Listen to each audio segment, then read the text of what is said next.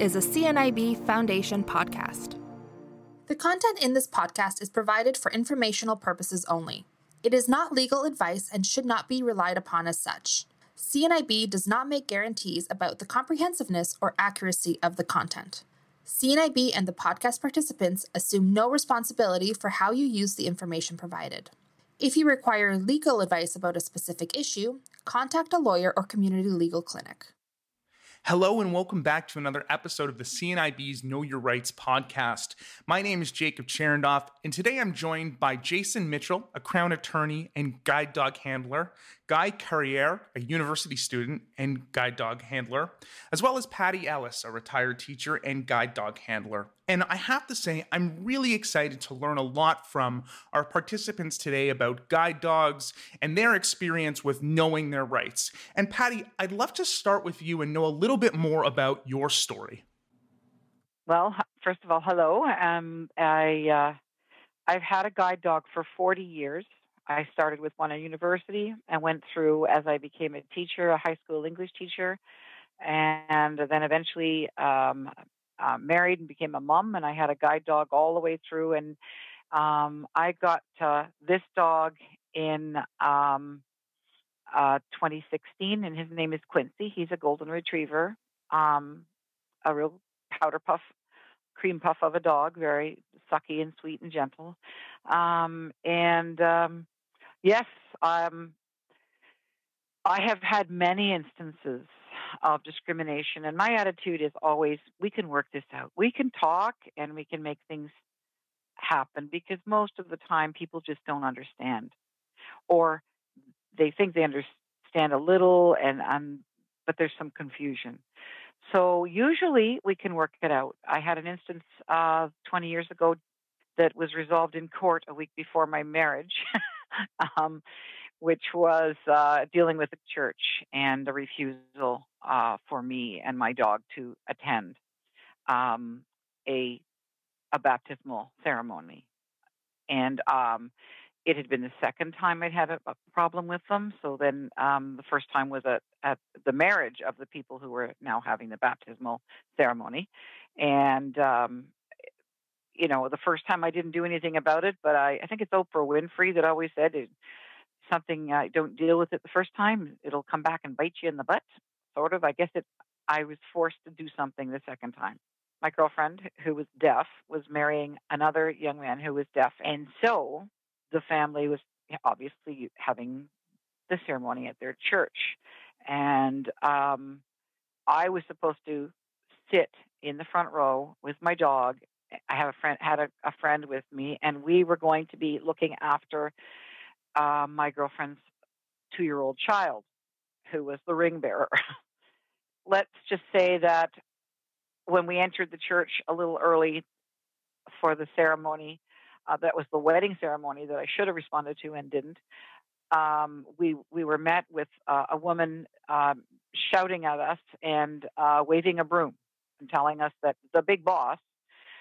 She was trying to explain that God did not like animals in the church that they were dirty. We checked it out with the priest beforehand, but once he spoke to this woman, uh, she changed her mind rather. He cha- he changed his mind rather abruptly and said, "No, you can't bring the dog in." Um, and um, and then it, uh, I didn't do anything about that at that time, other than we managed to negotiate that I sat way out in one of the transepts of the church, far away, and the woman stood in front of me, facing me, with her arms out from her sides as if she was warding my evil dog away. it was kind of it was very embarrassing. However, that I didn't do anything about that. It wasn't until the year later when my girlfriend said, "I want you to come to the baptism, and um, I want you to um, know two things. The good news is it's a different church. The bad news is same priest. And so my uh, at that time, my husband, who was not my husband, it was our third date, I believe. We spent it at the police station, and he still married me, so it was not so bad. We put it, launched a complaint, and he pled not guilty because he said that his church was a, a special club and they could exclude people if they needed to on religious grounds. But it was a public building, and the judge uh, did fine him. Okay, wow. Um, sounds like you've been through uh, the mill with this. Jason, I, am curious to know what your thoughts are um, regarding Patty's uh, story um, as as a lawyer. And correct me if I'm wrong. Also, use a guide dog. Is that correct? I do. I've uh, I'm currently on my fifth guide dog. Wow. Yeah. What are the kind of legal obligations? Sound like there was a um, you know a verdict that came from it, but what are the obligations of uh, an institution uh, to accommodate guide dogs um, for those who require them to uh, you know function? In terms of the legal framework, yeah. So a public institution does have, and we've talked about this before. I know in the last podcast we did together a duty to accommodate. And people with a guide dog have to be treated equal and have equal access to anyone else in society. So essentially, that means that a public facility or service provider, anyone providing a good and a service, has to um, provide equal access to someone with their guide dog. So, for example, there's a couple different ways we can see that. The main legislation is the Ontario Human Rights Code. And that gives everyone a legal remedy to basically sue as an individual to take the public entity uh, or the goods and service provider to court if they don't provide access with um, for your guide dog. And essentially, they have the duty to accommodate up until the point of what's called undue hardship, which is another legal term of art, which basically means that the company has to show grave economic hardship to the point of almost, you know, bankruptcy or financial ruin or some type of health and safety issue. So the, the, the Human Rights Code is probably the, the main body, but there's also um, a little known law in Ontario uh, from many years ago that's still on the books called the Blind Persons Rights Act. And that basically provides equal access to goods and services um, for people with guide dogs and um, specifically guide dogs. And so essentially what that act allows one to do is go to the police. And uh, let's say there someone's being denied access to some public good or service. Um, they can then call the police can come and actually um, lay a charge and the person could, could be subject to, to fines if if found guilty but there are some loopholes for example if you're sharing a residence where you have a shared kitchen and or a bathroom mm-hmm. let's say you're renting a room in a house you're sharing a kitchen and or a bathroom that homeowner could legally exclude your guide dog um, because it's not considered a private dwelling and it's like you're living in their house. So that's there's a slight loophole in, in legislation, but other than that, uh, if you're in a private dwelling like an apartment or a self-contained unit with its own kitchen and bathroom, um, your dog has to be accommodated. And the other the other uh, of course the framework is the AODA. It basically does not give one the right to sue as an individual, but can launch a complaint with uh, the government entity if they're not being accommodated, and uh, then would go to uh, an enforcement mechanism uh, to that could levy fines against the business or the entity. So essentially, I'd say that the, the, the main legislation is the Human Rights Code, which um, is which has supremacy over any other legislation unless another legislation says that it has supremacy. So, for example, the AODA states that if another legislation has better protection, then that legislation is the one that supersedes. So, so it's kind of a hodgepodge of, I would say, three main acts, which is the Ontario Human Rights Code, the Blind Persons Rights Act, and the and the AODA, which collectively guarantees uh, equal access for folks with guide dogs. Another one I should mention that I personally have used is the City Licensing uh, Commission. Um, restaurants, barbershops, etc um, in the city of Toronto, for example, all have to be licensed through the city. And if they're denying one's access with their guide dog, one could go to um, city bylaw enforcement. And they could essentially, that business could have their license suspended if they're not complying. Wow, I I am uh, I'm learning a lot about this episode. Um, thank you. First of all, Patty, thank you for sharing. Um, I'll have some more questions in a few minutes for you. Um, Jason, I just wanted to um, clarify a couple things um, that you've mentioned. Um, we we tend to talk a lot about undue hardship here, and seems to be the the topic of every uh, episode here. And I think it's really important to keep reinforcing this uh, because it is such a crucial concept um, to understand.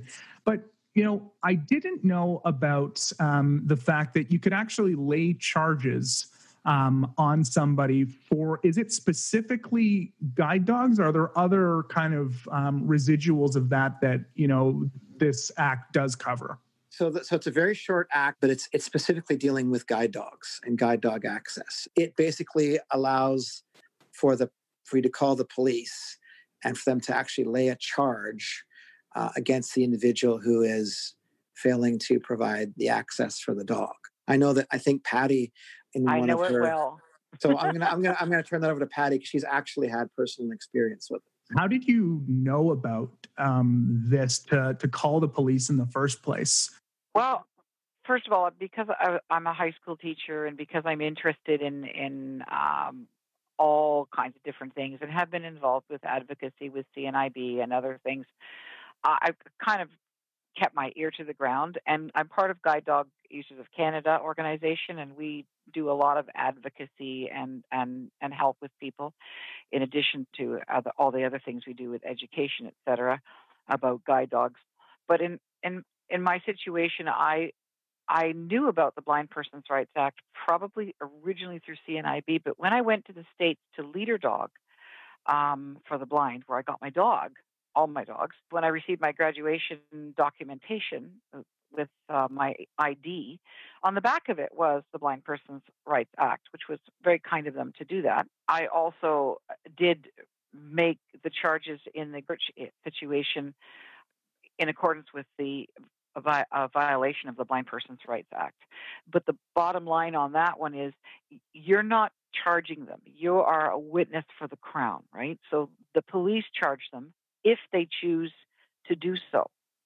And the first officer we saw the night with the church, it was a Sunday evening when I went in there, and he sort of, oh, well, Barry, you know, why don't you, you could come back tomorrow at business hours. And then this other officer came running out of her office and said, Did I hear correctly? and then she was so angry, even more angry than I was about it. And um, so she helped us fill out the statement and got things going in that situation. That was 20 years ago. The most recent one, it was much more easy to get compliance uh, from the police. I wanted to kind of um, focus a little bit um, on Guy here, who's also had some some issues regarding um, his guide dog. So, welcome to uh, the show, Guy. So, first of all, what's the name of your guide dog? Uh, so, my dog's name is Dixon. Um, we've been together for four years now. Uh, he is my first guide dog. I'm not uh, not as well versed in the world of guide dogs as uh, Jason and uh, Patty, but I, I, I definitely I speak my mind when I need to. I understand that you had some issues with, I guess, an academic institution and a guide dog. Would you mind sharing a little bit about your experience with that and how how things kind of progressed through that? I, I think it's a really interesting topic to dive into. Yeah, for sure, and um, yeah, definitely. I'll, I'll break it down just to put it into context just to so you understand how chaotic it really was. Um, so this was last September. Um, I was in my third year of my degree, and um, I think about it was about two weeks into the semester, like fresh into in September. Um, I had gotten a call, and I was scheduled to have some back surgery uh, shortly thereafter. Um, and I think it was the last day I was there before I went off leave for my surgery. Um, I received a phone call from the accessibility services office, um, which was really, really unnerving because um, it was my advisor and she had me on speakerphone and she was sitting in a room having a meeting with a lot of management and other people in that in that respect. Um, and she says, "Yeah, we have a student that's here, and he uh, he has severe allergy, and he's asthmatic, and um, you know, he's he can't be in the same room as you and your dog. It was quite the bombshell.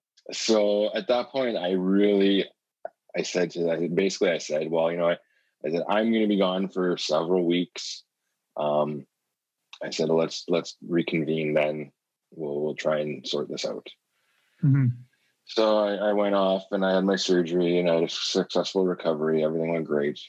Um, and then when went back to hit the books, um, the institution really didn't have anything in place at that point um, that would that would really solve this this issue of, of competing rights. Um, mm-hmm. So what we essentially did for a period of time was we would alternate attendance. Um, you know, now given with with COVID and everything like that, everybody's on Zoom. So we were on Zoom before it was popular. You were a trailblazer. We would alternate. So one day I would be in class, and then the next day he would be in class, and then the the opposing person would chime in with Zoom. Um, so we did this for a number of months um, with a lot of pleading for for a better solution uh, between ourselves and even our faculty because um, the technology just wasn't adequate.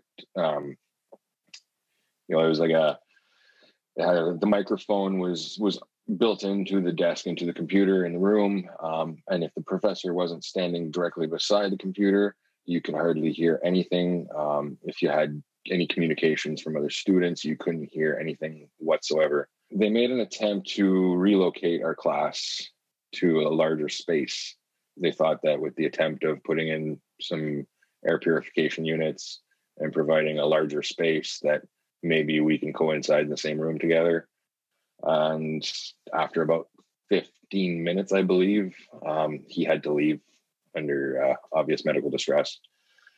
So that didn't work. So we, we, we went back to Zoom and uh, we did that right through until Christmas break. And at that point, I was I was no longer getting any communication from management and uh, people who were in charge of departments. You know they weren't responding to my requests or not they weren't answering my questions. Uh there all communication had just stopped. So at that point i said okay. I said enough's enough. And I, I took it to the public with with the other students consent as well. So we went to the local media to share our story because at, at that point the the institution was just basically acting like a bully and they did have, at one point, they did suggest to him, I don't remember how late into the term it was, but he did receive one piece of information at one point where they basically said, well, maybe it would be in your best interest to change programs or to go to a different establishment. So we we went we went to media. We we broadcasted it in local papers. It even went on to CBC. Um, it was, as far as I remember, it was it was broadcast all across the country, which is great. Um, and it's not to, it's not to shame anybody, but it's just to make everybody aware because a lot of times situations like this happen and nobody's aware of it. Nobody knows this stuff goes on. So that was that was the premise behind doing that. Um, and shortly thereafter, we had a meeting with the university president, and lo and behold, they came up with a much much more feasible so solution. Let me ask you a question here, and um, I'm not sure if you're able to disclose this. But just out of curiosity, what was the the accommodation? In a nutshell, it was going to be very similar to how it was prior. Uh, the only difference was they had moved to a new a new classroom that had much much more technology. Like this room was completely riddled with microphones and cameras, and we were supposed to again rotate attendance however, the other student was very, very gracious. Uh, and he said that he didn't feel as though he needed to be in the room to be able to absorb what he needed. Uh, so he opted to to go into the opposing room on a full time level uh, to allow me and my dog to be in class with the rest of the class. Okay, which is very nice of him. Yeah, very very nice. I can only imagine how physically and emotionally exhausting um, that was to go through. So uh, I'm glad that it definitely was a, a positive outcome. I, I just want to make sure that this doesn't happen to anybody else. A hundred percent. I mean, you said it. really perfectly yourself. People don't know that things like this and other kind of issues within the scope of uh, being properly accommodated and having equal and equity in our in our day-to-day lives is not always met. And I think it's because there's a lot a lack of understanding on how to properly accommodate people. So getting this information out on a public basis for the um, blind and low vision community and all other communities that you know have visible and invisible difference is crucial, but also to the general public so that they know and understand and are educated about how to best support those who require any type of personalized support. So, thank you all for this. And I guess what I'm curious is in Jason's um, thoughts on this circumstance. And, you know, from an academic institution, I mean, we've spoken a lot about, you know, undue hardship, which is our favorite word on this on this episode. But is there anything that could have been done more expeditiously by the institution? There's two things. It sounds like there's a lot, there's a lot of foot dragging on the institution's part because obviously they could, they were able to accommodate Guy and the other person without going bankrupt or without having to shut their doors or without having someone having serious health or safety issues. So obviously that solution was always there. They had to just be pushed to do it. Now, the interesting thing about Guy's case is that the other way one can resolve disputes, which is the informal, non legal way, is go to the media. And arguably speaking, he got a much better result and a much quicker way than if he'd gone the legal route. Because as we all know, the legal route takes a lot of time. If you're going to the uh, Human Rights Tribunal, that can take years. And you may have to hire a lawyer and a lot of money. Um, Sometimes so you have to look at the optics, right? Yeah. So if, if you want and to go the the legal were route, bad.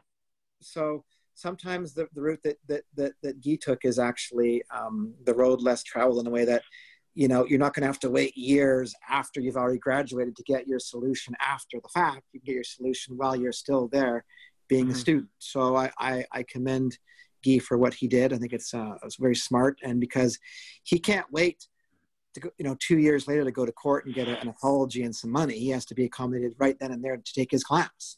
So it just goes to show that not all solutions – are quote unquote strictly legal ones. They can be, there can be other ways to persuade those in power to do what we need them to do. Yeah, I think you very well, Patty. It's uh, definitely sometimes an optics issue that uh, kind of pushes the the the ball into the the appropriate court. Um, and so, that's kind of what happened in my situation with the tow truck uh, driver let's segue right into that because it seems to uh, be a natural flow into this. And I think uh, our viewers and listeners are probably very curious as to um, what the second uh, second story you have for us, Patty, is. I had a brand new guide dog. Uh, so he was 16 months old and very bouncy and uh, and young, but an extremely well behaved dog. And and in harness night and day. When you put the dog in harness, he's got his little uniform on and he was focused. So my husband and I were on our way home from uh, a medical appointment in downtown Toronto, and traffic, as everybody knows who lives anywhere near the GTA, let alone in it, can be horrendous. And we were moving along at a very, very slow pace through the what we refer to in our house as the Don Valley parking lot on the Don Valley Parkway, and we were it was 34 degrees. We were in a very ancient Jetta. Uh, this is important to mention with no air conditioning, with the dog at my feet. And suddenly there was a sound, and it was basically that the, something was dragging on the road from underneath our vehicle, creating sparks. So we got off the road very fast, and we called the roadside assistance uh, company that we had a membership to, and um, they said they would send a tow truck operator, a, a driver out right away, and they did. So when he, the driver, arrived, I heard. Well, my husband got out of the, the car, went, spoke to him, and the driver said, "Oh, no problem. I can take you and your wife." And he walked around the car, the front of the car, to speak to me, and I had my door open, and he looked in and saw the dog and said, "Oh, Oh no, I I can't take the dog though. The dog won't be able to come. I explained. I said, "See this? He's harnesses on him. Um, he's a guide dog and he's specially trained." And I, you know, went through that because I thought maybe perhaps the man was afraid of dogs because some people are, you know. And I said he'd ride on the floor. He doesn't, and and he's not interested in anybody but me. I said, "See, he's looking at me, those big brown eyes, you know." And and uh, so anyway, but he said, "Well, I can't take the dog." I said, eh, "What's the problem?" And he said, "Well, because somebody else might get into my truck, somebody else who's driving it, or maybe a passenger, but they might be allergic." And uh, I said, "Okay, well, that's that's considerate of you, but do you have an allergy?" And he said, "Oh no, no, no, I don't. I don't have uh, any allergies." He said, I need to call the head office. Uh, that was his head office of his tow truck company, I guess, not not the uh, roadside assistance company. So he phoned his boss, and he was in his truck quite some time, and then he came back. Oh, and I mean, in the meantime, a police uh, car had come up behind us to kind of keep us safe because we were right up against a, a some type of rail, so you couldn't really get out of the car. So we were in this in the car with the door partially open. Uh, at any rate, so he came out from talking to his boss, and he came around and he told my husband and the police officer by, who by now was standing there that he himself had an allergy and it, it was very very bad allergy he said I couldn't so very severe and that he could not take the dog in his vehicle the police officer came and said well he can't take you because i said no no no you, you missed the beginning of this. I said that the man does not have an allergy and um, we need to do something about it. And the police officer said, well, first of all, he has to stay here while he calls you another tow truck. And we waited and waited. So I said to the police officer, well, why don't we charge him? Have him. And the officer said, you know, I'd really love to do that because this is not right. And he said, but in my 18 years, I've never come across this before, so I'm not sure what I would charge him under.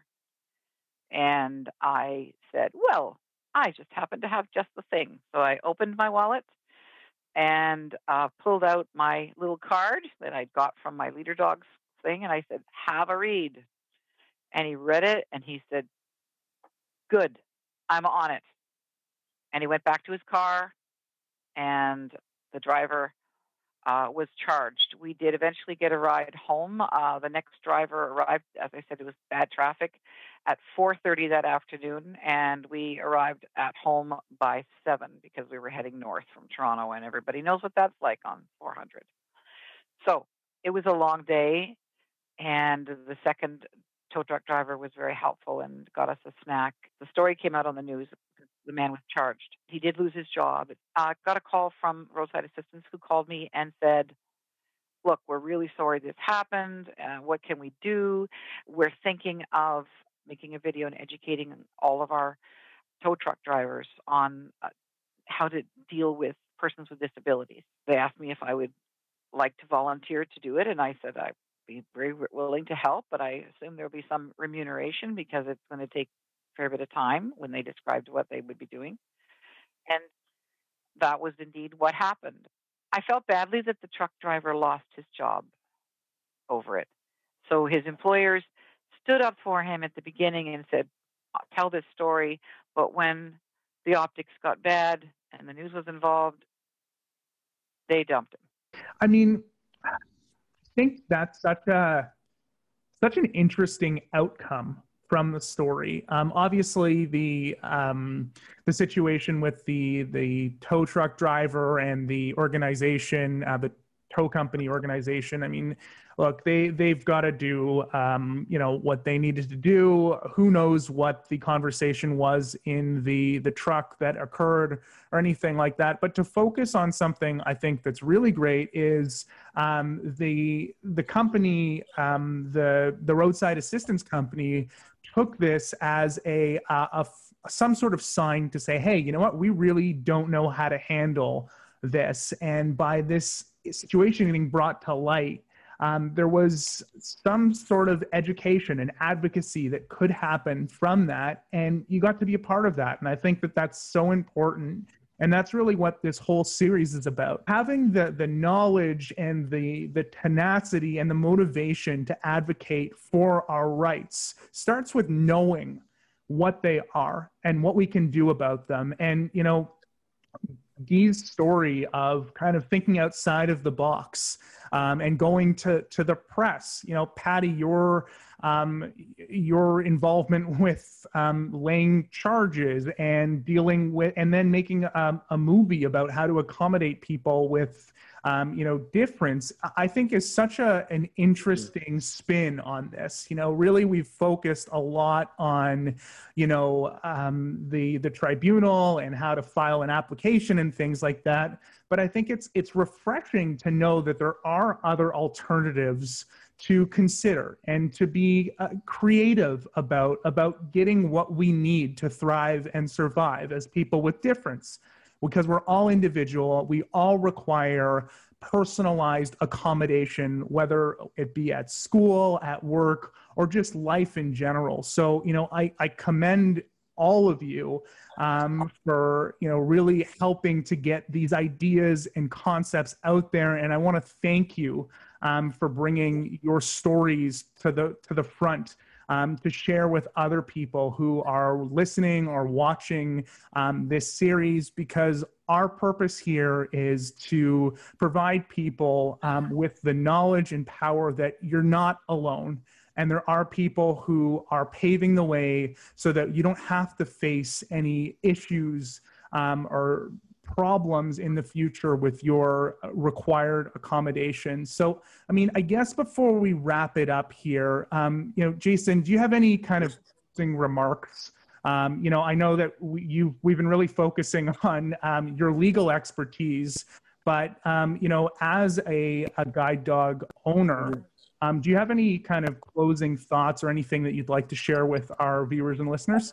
I, I do, and I think I'll just reiterate: not every solution is necessarily "quote unquote" legal one. I think that advocacy mm-hmm. doesn't just mean legal advocacy; it could mean education. It could mean educating someone who's not understanding why you need your guide dog, or not understanding what their legal obligations are.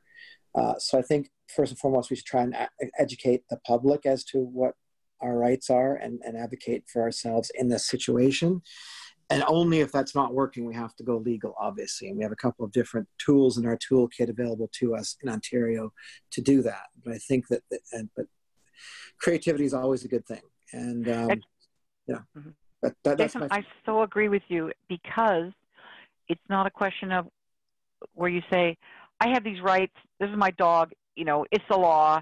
And we you, you need to deal with people in in a humane way Mm-hmm. And if I'd had a chance to talk to the, the, the guy with the allergy, but he wouldn't, he didn't come near me after that, I would have said very gently, you and I both, you don't, both know that you don't have an allergy. So what is really bothering you about the dog in the vehicle? Mm-hmm. You know, and that's what I would have liked to have done. But uh, and that's I didn't mention the police officers because he, he's he's not coming near you. He's staying in his car in his truck. Right. So you had no choice in that situation, but I think it's always best to try and work with the person to come up with a Absolutely. solution if you can, because yep. it, it, makes everyone happy. Versus going legal, which oftentimes you're not you're not going to get a remedy uh, until months, potentially months down the road when the situation's already happened. If you can diffuse it at the time, that's always better. Yeah, I, I 100% agree. And, you know, I think um, Guy, once again, has done such a wonderful job at um, finding a solution that's, uh, mm-hmm. given the circumstances, come back to square one. But, um, and, you know, one thing I'd like to add as well here, and something that we haven't really spoken about, just as a closing remark, is I think it's important to find collaborative solutions. And I think that's what you were alluding to, um, Jason, that if we can mm-hmm on this, um, you know, together. Obviously, in any form of dispute, there's at least two sides, um, and if we can come at this from a, a reasonable and appropriate um, manner, like Guy did, um, I'm sure that. Uh, the the other student who had the allergies, it sounds like they were extremely cooperative and wanted to be collaborative in finding a solution. Um, I think that's really important. Um, you know, the, the name of this series is Know Your Rights, which is 100% a legal implication. And we always think human rights, uh, tribunals, this and that. It's all about legal and, um, you know, fighting. But I think uh, fighting for our rights. But I think working, um, and I can't remember who said it, but advocacy is also about education. And through education, we can make possibly an even bigger impact as opposed to going through a whole song and dance with a legal proceeding. So, once again, thank you all so much for for joining me on this so it's really important um, for myself um, to get this information out as uh, someone who does have a visual impairment. Um, it's my mission and passion to help people live their optimal life and to be able to live a life without limitation. And obviously, CNIB is an amazing resource um, for anybody who needs more information on this. Um, Jason, you also had um, uh, an institution that you're on the board for, and correct me if I'm wrong here. It's called Arch. Is that correct? Yeah, it's actually on. I looked at the list today of, of, of recommended resources. It's on there. It's called Arch Disability Law Center. It's a legal legal rights advocacy clinic, and they provide free 30 minute consultations um, with the public who are experiencing uh, disability rights issues. And from there, they, they could take on the case. They might refer the person somewhere else, but that's a good start. And they've got some good online resources as well on their website. So I'd highly recommend good starting place. Yes. May I add that um, before you get to the legal stage, um, uh, Guide Dog Users of Canada, uh, gduc.ca, uh, is the website address. I'm on the board of, of that organization. Um, talk to us, get on our friends list. Um, and if you have an issue with your guide dog and someone, talk to us because there are thousands of years altogether with, with our membership of guide dog work, and people have very creative solutions, that, most of which do not involve the law. I, I, so if you don't have to get there, then then go that route. That, that is your, that the legal way is your with most things in life. I, would say as a lawyer, even I, will be honest about this. I, I think the legal route is, should always be the last resort because because it's a zero sum game. Whereas if you can work something out collaboratively, it could be a win win situation, which is better for everybody. Mm-hmm. And you get an immediate solution versus months or years down the road. Exactly. That sounds like a win-win-win to me. So, guys, um, I'll include or we'll include those um, links um, to uh, the the aforementioned um, resources for you guys in the description somewhere around um, this podcast. And as always, guys, um, it's important to know your rights. And this is all about paving the way for change. So until the next time, we'll see you then. For more CNIB Foundation podcasts, visit cnib.ca slash podcasts.